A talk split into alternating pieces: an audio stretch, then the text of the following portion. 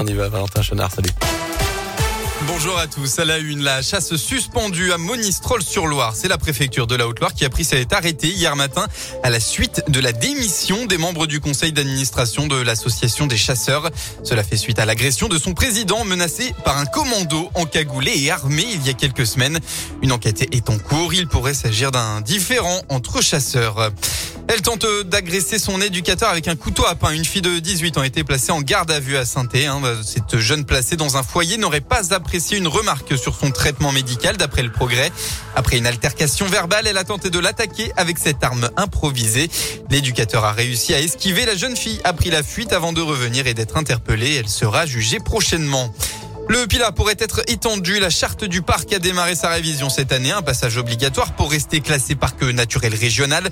Actuellement, 54 communes de la Loire et du Rhône y figurent. Et à l'avenir, c'est en tout 75 communes qui pourraient être concernées par le périmètre d'après le Progrès. S'ajouteraient notamment 6 communes de la Haute-Loire. La validation devrait se faire à l'horizon 2024.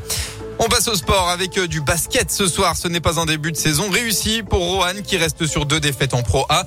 La chorale va donc tenter de retrouver le haut du classement. Ce sera à domicile face à Cholet à 20h. Et puis du foot enfin avec la Ligue 1. Coup d'envoi de la 12e journée ce soir avec un choc entre le PSG et Lille à 21h.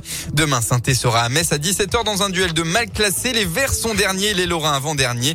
Ce sera d'ailleurs sans les supporters stéphanois. La préfecture de Moselle les a interdits de déplacement demain pour des risque avéré de troubles à l'ordre public.